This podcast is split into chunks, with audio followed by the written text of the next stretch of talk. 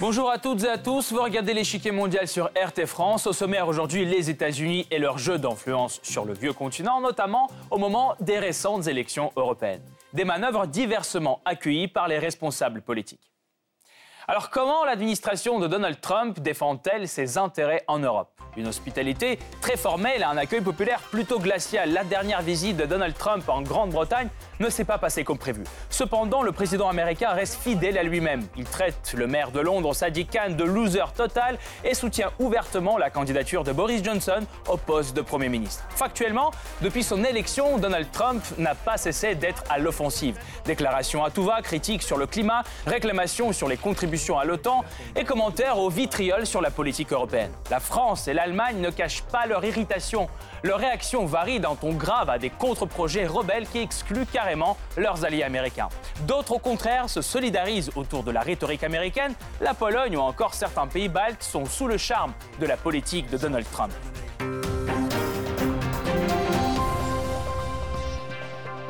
Mais avant de poursuivre, voici ce qu'il faut savoir sur les moyens par lesquels Washington essaye de peser sur la politique européenne. C'est le Blitz. Tout d'abord, il y a Trump lui-même. D'un caractère souvent offensif, ses déclarations et ses tweets visent à influencer l'opinion publique dans les autres pays et provoquent de vrais scandales. Dans son viseur récemment, l'armée européenne, considérée comme une initiative insultante. Et ces mots, selon lesquels l'Union européenne fait aussi mal que la Chine sur le commerce, qui fait chuter le CAC 40 de presque 1%.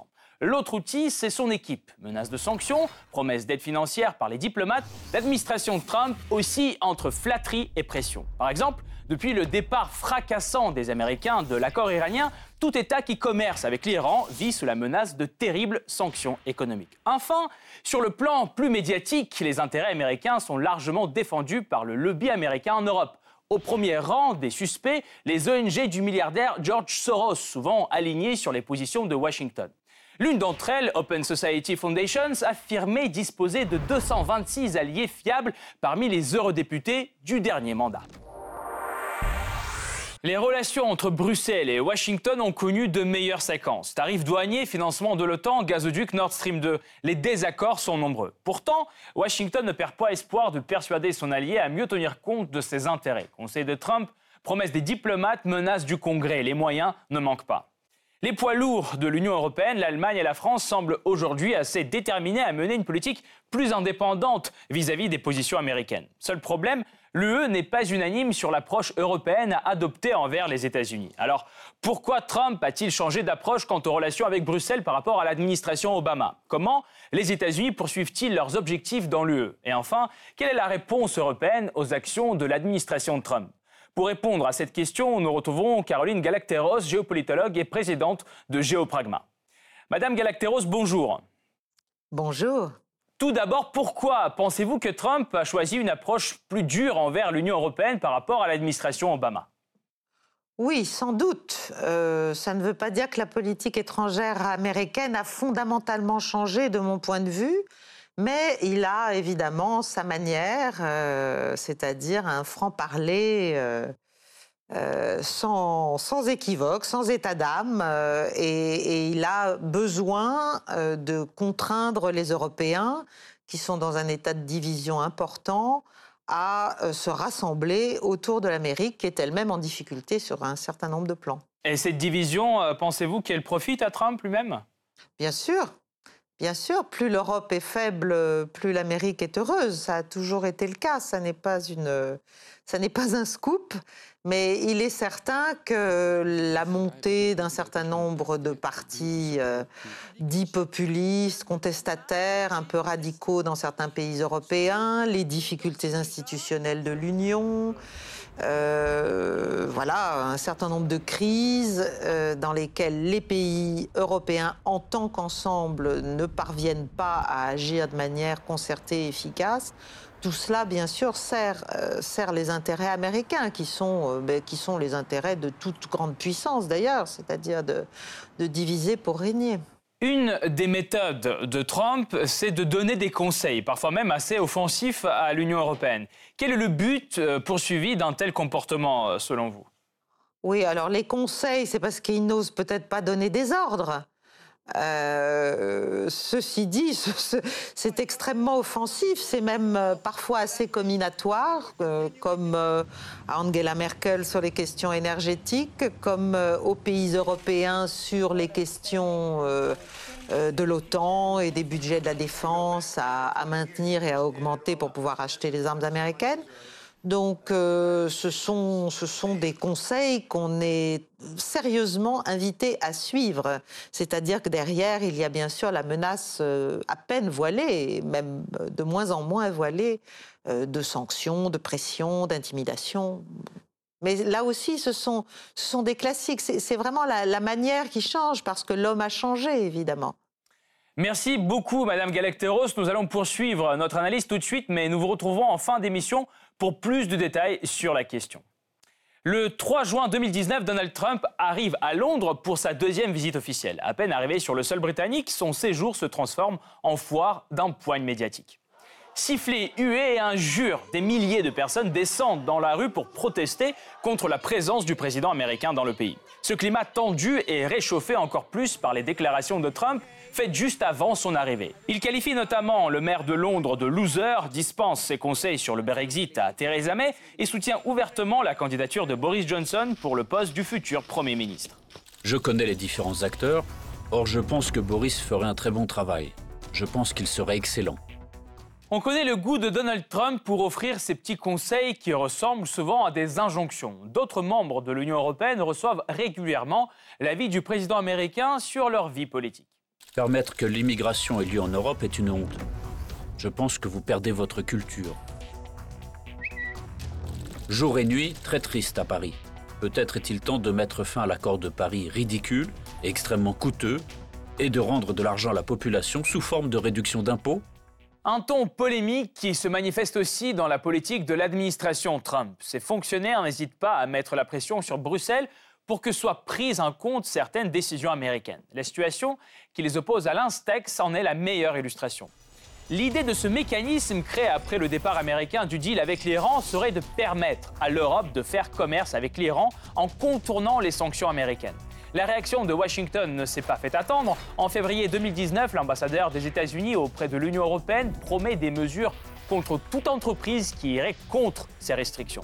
Trois mois plus tard, Washington durcit le ton. Selon Bloomberg, le Trésor américain menace d'exclure du système financier américain SWIFT tout pays qui continue à faire du commerce avec l'Iran en dépit des sanctions américaines. La même stratégie est utilisée par les États-Unis pour défendre ses positions sur le marché énergétique européen. Depuis déjà quelques années, Washington s'oppose farouchement à la construction de Nord Stream 2, un gazoduc qui pourrait doubler les capacités de transport de gaz russe vers l'Europe. En décembre 2018, le Congrès américain appelle officiellement l'Union européenne à cesser la construction de Nord Stream 2. N'ayant pas obtenu de réponse positive, en mai 2019, les sénateurs américains proposent d'imposer au moins cinq types de sanctions contre les participants au gazoduc Nord Stream 2 et pour encourager les pays de l'Europe centrale et orientale à diminuer leur dépendance vis-à-vis -vis du gaz russe, Washington leur propose son soutien diplomatique et un financement jusqu'à 1 milliard de dollars. Mais les tentatives d'influencer la politique européenne ne proviennent pas que des fonctionnaires actuels. Depuis 2017, Steve Bannon, qui n'est autre que l'ancien conseiller en stratégie de Trump, multiplie les rencontres avec les figures de l'extrême droite européenne. Salvini en Italie, Le Pen en France, Zeman en République tchèque et Orban en Hongrie. Consultant privilégié et soutien public, Bannon n'hésite pas à appeler ouvertement à voter pour ses partis comme lors des élections européennes de 2019. Steve Bannon se rend à Paris pour soutenir les listes eurosceptiques aux élections européennes, dont celle de Marine Le Pen. Résultat, le CSA décide de décompter toutes les déclarations de Steve Bannon dans les médias français du temps de parole alloué au Rassemblement national. Sujet à la télé, discussion au Parlement. La tournée de Bannon fait grand bruit. Pourtant, en coulisses, d'autres acteurs fuient ce genre d'exposition. Par exemple, les lobbyistes. Regardons les données de la base officielle que tient le registre des lobbyistes dans l'Union européenne. Registre de transparence. Les États-Unis représentent actuellement la principale force de lobbying à Bruxelles, dépassant largement la Belgique, le Royaume-Uni et la France. De janvier 2017 à septembre 2018, le lobby américain en Europe a dépensé 120 millions d'euros pour la promotion de ses intérêts. Et il faut préciser que la loi européenne n'oblige pas les entités de lobbying à s'y enregistrer. Les montants impliqués pourraient donc être encore plus importants. Parmi les plus puissants lobbies en Europe, le géant pétrolier américain ExxonMobil. Selon Guardian, ExxonMobil aurait dépensé plus de 35 millions d'euros en lobbying depuis 2010. Des rendez-vous réguliers avec des commissaires européens, la participation active à des groupes d'experts de l'UE, tout cela pour retarder ou affaiblir la lutte de l'UE contre le réchauffement climatique. Selon le registre de transparence, parmi 12 lobbyistes employés par ExxonMobil, 5 ont un accès direct au Parlement européen. Moyen efficace pour influencer les élites politiques, le lobbying est largement utilisé par les ONG américaines en Europe. Il y en a 86 au total. Parmi les plus connus, celle du milliardaire américain George Soros. Virulent critique de Trump et partisan convaincu du Parti démocrate américain, il investit des millions de dollars pour des activités de lobbying en Europe. À ce titre, son ONG, Open Society Foundations, revendique 226 sympathisants parmi les eurodéputés. Par ailleurs, les lobbyistes rencontrent souvent de hauts fonctionnaires de la Commission. Selon des informations confirmées par le Parlement européen, Environ 50 rendez-vous ont eu lieu ces quatre dernières années. Alors quel rôle joue l'influence américaine dans la politique européenne? La réponse se cache dans les liens qui se tissent entre les États-Unis et le vieux continent depuis la fin de la Seconde Guerre mondiale. Rétrospective. Au lendemain de la Seconde Guerre mondiale, l'Europe est libérée, mais elle est dévastée par la guerre. Les États-Unis lui tendent alors la main avec la mise en place du plan Marshall en 1947. Ce dernier prévoit l'octroi de prêts équivalents à 150 milliards d'euros aujourd'hui aux pays européens pour remettre sur pied leurs économies. Cependant, tout a un prix. En contrepartie, les États européens doivent acheter des produits américains et empêcher l'expansion du communisme dans leur pays.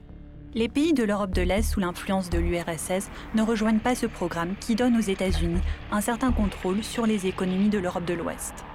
Autre pas vers l'interdépendance, la création de l'OTAN en 1949 sur fond de tensions croissantes avec le bloc communiste. L'Alliance assure la présence militaire américaine en Europe et la garantie de sécurité des États-Unis à ses membres. Vers la fin des années 1950, les économies de l'Europe occidentale commencent à se rétablir. C'est alors que la communauté économique européenne est créée par la France, l'Italie, la République fédérale d'Allemagne et les pays du Benelux. Elle vise à mener une intégration intra-européenne et réduire la dépendance économique vis-à-vis des États-Unis. L'un des partisans les plus fervents d'une politique européenne indépendante par rapport aux États-Unis est Charles de Gaulle. Sous sa présidence, la France sort même du commandement intégré de l'OTAN, mais reste dans les structures politiques. Cependant, les liens économiques et militaires entre l'Europe occidentale et les États-Unis restent forts durant toute la guerre froide face à l'adversaire commun qu'est l'URSS. Avec la chute du rideau de fer en 1991, un nouvel ordre mondial se dessine. En 1993, l'Union européenne est créée, ce qui renforce le poids politique des pays européens sur la scène internationale. L'OTAN continue de jouer un rôle prépondérant dans la défense de la paix sur le continent. Pourtant, les poids lourds européens tentent de mener une politique plus indépendante. Dans les années 2000, l'intervention américaine en Irak marque une réelle division entre les États-Unis et une partie des pays européens. La France, par exemple, menace d'utiliser son droit de veto au Conseil de sécurité. Sur le plan économique, la concurrence est de plus en plus vive. Les relations deviennent source de contentieux. Sont notamment en cause les politiques agricoles, la loi fiscale américaine, le déficit de la balance courante des États-Unis, les taux de change dollar-euro. Face à la crise financière en 2008, les États-Unis et les Européens ne s'entendent pas sur les mesures à prendre. Sous l'administration Obama, les relations deviennent plus chaleureuses. Les États-Unis et l'Union européenne partagent dans la plupart des cas la ligne politique internationale. Par exemple, l'intervention en Libye, la guerre en Syrie ou la crise ukrainienne. Le rapprochement économique va bon train. Les deux parties discutent du traité de libre-échange transatlantique, le fameux TAFTA. Ce dernier instituerait la zone de libre-échange la plus importante de l'histoire, couvrant 45,5% du PIB mondial. Pourtant, ces plans ne se réaliseront jamais avec l'arrivée de Donald Trump, qui change la donne. Face à la pression de Donald Trump au sein de l'Union européenne, des voix s'élèvent pour remettre en question l'alliance avec les États-Unis. Le ton est donné par Angela Merkel. Après un sommet délicat du G7 en 2018 où cette fameuse photo a été prise, un grand froid entre Washington et Bruxelles se confirme et la chancelière l'assume. Les temps où nous pouvions totalement nous reposer sur les autres sont en partie révolus. Nous, les Européens, devons vraiment prendre en main notre propre destin. Des mots durs qui montrent que la tonalité des relations entre l'Union européenne et Washington a bien changé. Effectivement, il y a seulement quelques années, les abus américains rencontraient une réaction bien plus pondérée. En 2013, des documents divulgués par Edward Snowden révélaient une surveillance en masse partout dans le monde par la NSA. Parmi les cibles, le téléphone privé d'Angela Merkel. Immédiatement après, la chancelière accuse les États-Unis d'abus de confiance et déclare que leurs actions sont inacceptables. Une enquête pénale est ouverte en Allemagne. Pourtant, trois mois après le scandale, le discours de Merkel s'est déjà adouci. L'Allemagne ne peut souhaiter un meilleur partenaire que les États-Unis. L'enquête pénale sur cette surveillance, elle, a été fermée sans bruit en 2015 et n'a abouti à aucun résultat. Néanmoins, aujourd'hui, l'Europe montre bien qu'elle n'est plus prête à avaler la pilule américaine sans rechigner. Exemple, coopération au sein de l'OTAN. Les Alliés se sont engagés en 2014 à monter leurs dépenses militaires jusqu'à 2% de leur PIB. Pourtant, 4 ans plus tard, seulement 5 des 29 pays ont atteint le seuil de 2%. Et les États-Unis, eux, accordent 3,57% de leur PIB à l'armée. Situation inacceptable pour Donald Trump. Il veut que tous partagent le fardeau et exige même que ses dépenses passent à 4%. L'Allemagne est particulièrement ciblée, cependant, elle ne se presse pas de se plier aux sommations américaines. Les États-Unis comprendront qu'il est préférable de parler de meilleures dépenses que de plus grandes dépenses. Ce refus d'obéir est un nouveau point dans une longue série de divergences sur la défense. Le retrait américain de Syrie et d'Afghanistan, le retrait de l'accord de désarmement nucléaire avec la Russie. Tout cela inquiète l'Europe. En effet, ces décisions ont été prises par Washington sans aucune concertation avec ses alliés. Dans ce contexte, l'Union européenne ne reste pas les bras croisés et veut construire sa propre défense indépendante. Cela passe en premier lieu par une armée européenne, une idée relancée par Emmanuel Macron en novembre 2018, aussitôt soutenue par Angela Merkel. Un pas concret est fait en janvier 2019. Le traité d'Aix-la-Chapelle entre Paris et Berlin fixe des objectifs dans cette direction. Et dans le projet du budget européen pour 2021-2027, les dépenses de défense ont augmenté de 22 fois. Mais la sécurité n'est pas le seul domaine où l'Europe s'émancipe de plus en plus des États-Unis. Autre exemple, la politique écologique. En juin 2017, Donald Trump annonce le retrait des États-Unis de l'accord climatique de Paris de 2015. Pourtant, cette démarche a eu peu de partisans. L'Europe ne flanche pas et continue d'appeler le monde à respecter cet accord. En première ligne, la France qui mène la campagne. Je peux vous assurer que la France continuera la lutte. Je réaffirme clairement que les accords de Paris restent irréversibles et seront bien mis en œuvre.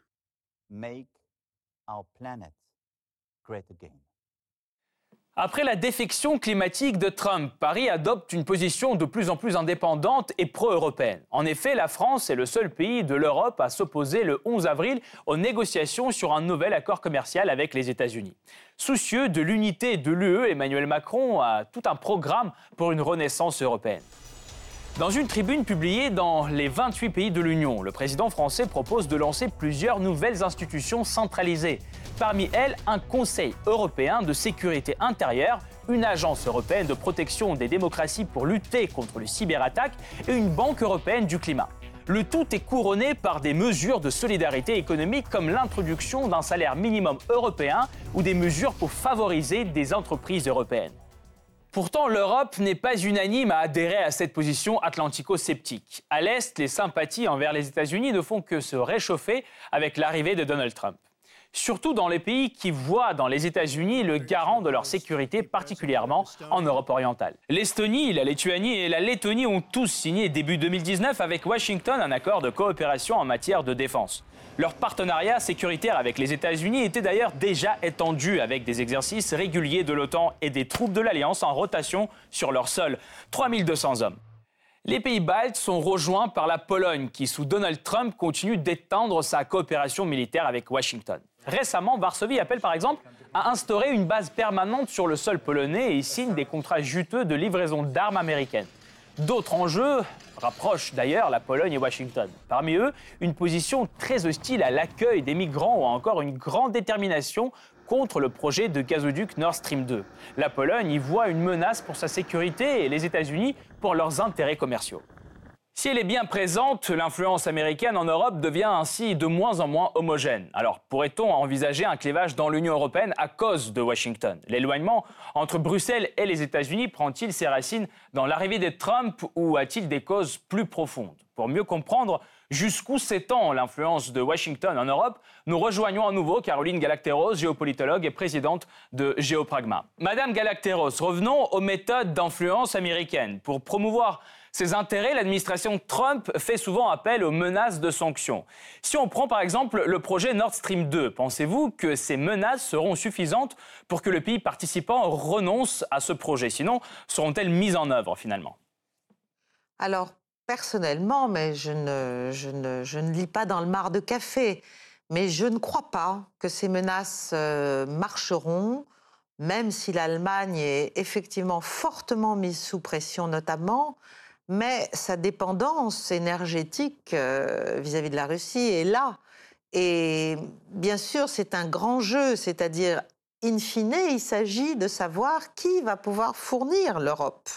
L'Amérique est clairement devenue un producteur et un exportateur, et elle a envie euh, de se substituer à la Russie dans les fournitures de gaz et de pétrole en Europe. Donc, euh, d'où cette politique de pression, mais ça se voit, sur, euh, ça se voit par des sanctions. Euh, il s'agit, il s'agit bien sûr d'affaiblir et de neutraliser les concurrents. Ça se voit au Venezuela, ça se voit en Iran. Enfin, euh, il n'y a pas que l'Europe. Sous, sous, différentes formes, l'Amérique est en train d'essayer de s'imposer sur ce marché pétrolier international d'une façon sans précédent je ne crois pas que l'Allemagne, malgré tout, malgré, euh, malgré sa relation et l'importance de sa relation à maintenir avec Washington, euh, se laissera faire. Voilà. Mais je n'en sais pas plus que ça. C'est mon, c'est mon intuition plus que ma connaissance. L'autre outil puissant, euh, c'est le lobbying. En 2018, par exemple, le lobby américain en Europe a dépensé 120 millions d'euros pour la promotion de ses intérêts. Dans quelle mesure les lobbyistes influence-t-il la politique européenne selon vous? Bah, Il l'influence considérablement. Déjà, il l'influence euh, idéologiquement. Euh, la manière dont l'Europe s'est ouverte vis-à-vis des marchés extérieurs est déjà le reflet d'une forme de dépendance idéologique forte à l'ultralibéralisme, à, la lutte, euh, enfin à l'ouverture vraiment des marchés européens, tandis que le marché américain notamment, mais d'autres aussi, eux se protègent infiniment mieux. Maintenant, en termes de lobbying, mais oui, on sait qu'il y a des milliers de lobbyistes euh, américains euh, à Bruxelles qui font fort bien leur travail et qui poussent les intérêts des très grands groupes internationaux d'essence américaine. C'est on l'a vu récemment sur, euh, le, glyphosate, on le, voit dans tout un tas de, domaines, bien sûr, parce que l'Europe est, euh, un marché euh, naturel et ancien et que l'Amérique ne veut absolument pas, évidemment, laisser aujourd'hui à la Chine et encore moins à d'autres. Euh, la position euh, de l'Europe, justement, dans, cette situation, pensez-vous qu'elle doit, si je peux dire, survivre à Trump et attendre un nouveau président ou est-il temps de changer d'approche dans les relations avec les États-Unis? Alors, Trump ou pas Trump, de toute manière, les fondamentaux géopolitiques américains resteront les mêmes. Euh, la brutalité, la dureté, la clarté de la politique euh, de, pression et la volonté de contrôle de Washington peuvent changer en fonction du président, mais je crois surtout que nous, Européens, nous sommes face à des enjeux euh, de survie et de renaissance, et que cette renaissance ne passe que par une prise de conscience considérable au plan stratégique, au plan économique, au plan politique. Il faut que nous apprenions à désobéir, euh, ça ne veut pas dire à ne pas être alliés, ça veut dire à nous concevoir euh, seuls, de manière autonome, à nous penser seuls, à penser à nos intérêts à la fois nationaux des pays membres et collectifs, qui existent évidemment à l'échelle européenne, que ce soit vis-à-vis de l'Amérique, que ce soit vis-à-vis de la Russie, que ce soit vis-à-vis -vis de la Chine. Et dans cette optique-là, mais ça c'est mon, c'est mon idée depuis fort longtemps. Je crois que si l'on voulait faire une très grande politique européenne, il faudrait arriver à réunir et à, rassembler dans un dialogue intelligent ce que j'appelle les trois piliers de l'Occident, c'est-à-dire les États-Unis, l'Europe et la Russie, face à un deuxième grand qui est clairement en train de se façonner et de se projeter vers le monde entier et qui est la Chine, naturellement. Voilà. Mais ça, c'est un vœu pieux à ce stade. Madame, Madame Galacteros, merci infiniment pour cet éclairage. Je rappelle, vous êtes géopolitologue et présidente de Géopragma. Caroline Galacteros était avec nous. Cette partie-là n'est pas encore terminée. La semaine prochaine, une nouvelle partie vous attend avec d'autres pions sur l'échiquier mondial. À bientôt sur RT France.